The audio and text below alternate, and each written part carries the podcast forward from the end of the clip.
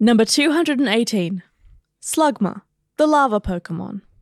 Its body is made of magma. If it doesn't keep moving, its body will cool and harden. Okay, well, first things first, lava is not magma. It's got to keep hustling if it wants to keep that shiny red form happy and healthy. It's like a shark, a lava shark. yeah, like it can't sleep. If it sleeps, it dies. Unlucky. I mean, I've played Pokemon Snap and I've definitely seen one sleeping, but hey, what's she to do? But it was sitting on lava, so maybe it can get out of it if it's actually in lava to keep it warm. Maybe then the lava can do the moving. Yeah, basically, the species name has to be referring to its habitat rather than its actual body in this case. So, um, tell me, Ange, what troubles does this Pokemon stir within you? It seems to be constantly on the lookout for like warm places to live and just survive, which is a terrifying existence, I have to say. Aww. But also, plenty of people are Slugma trainers. I can only, I don't want to think about the Slugma death rate in captivity. It's just awful. But how do they make Pokeballs, one, sturdy enough to contain Slugma and its evolutions?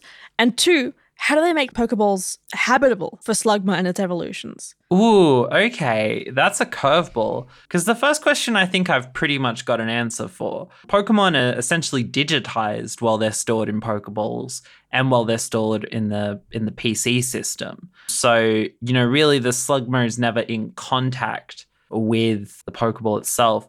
I wonder then if Slugma is placed in a sort of suspended animation while it's in the Pokeball.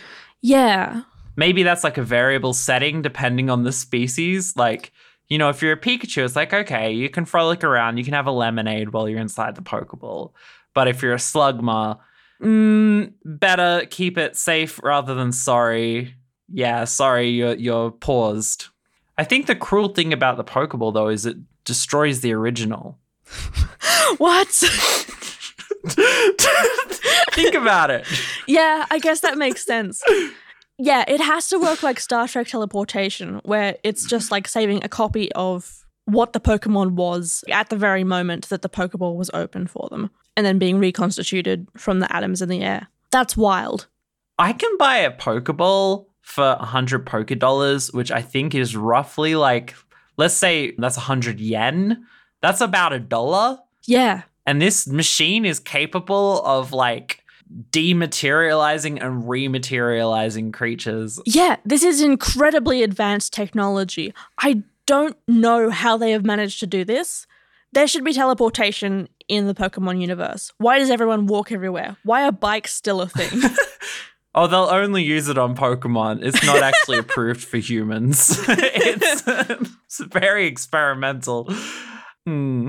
Mm. My word for this Pokemon is pet proofed. what? In Pokemon Amie, when you can play with your Pokemon and show them love and feed them, you cannot pat this Pokemon. If you try to, it just shows a little burning hand icon and then stops, and you can't do it. I think that's beautiful. What if you got like a really fire resistant glove or something? Or like an extendo arm. You know, like those sticks that have the claws on the end of them? Maybe you could like give it a little head scratch with that. Yeah, yeah. I'm shocked that they didn't build that in to Pokemon X and Y. Yeah, that's not a possibility in those games. But if you're a trainer out there, maybe try it. It might be the scritch your Slugma has been waiting for. One thing I haven't touched on yet, or that we haven't touched on yet, is that Slugma is absolutely perfect, precious, and unstoppable. I love it. It's great, and it can take my wallet if it likes. I'll, I'll give it to it. You like Slugma that much? I just think it's great. Yeah. What a groovy little slug of fire. That's amazing. His body shape in the video games is the snake body shape, which I think is great, Mm. reminding Saul that slugs are just gooey snakes.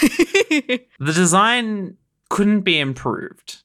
So, what about you, Ange? What are your many compliments for this slug? it is a nice color. I'll give it that. um, I'm a little bit concerned about the two drips that it has on either side of its where its mouth would be. hmm hmm It looks like it's either a mustache or it's drooling, which I'm not sure I like so much. Okay, well, I think it's drooling, so. hmm.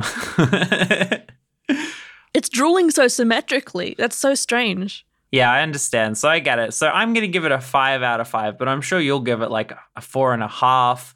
Maybe a four. Can we do 0.75s? Like 4.75? Anyway, we'll get to it. Yeah, I'll, I'll just let you do it. I give Slugma five out of five. How about you, treasured friend Ange? You know, I'm going to give it a three out of five. What? I'm sorry. Who with access to the spreadsheet where we put the scores could have predicted this? I don't get it. I don't get how you could think that this delightful slug is merely average.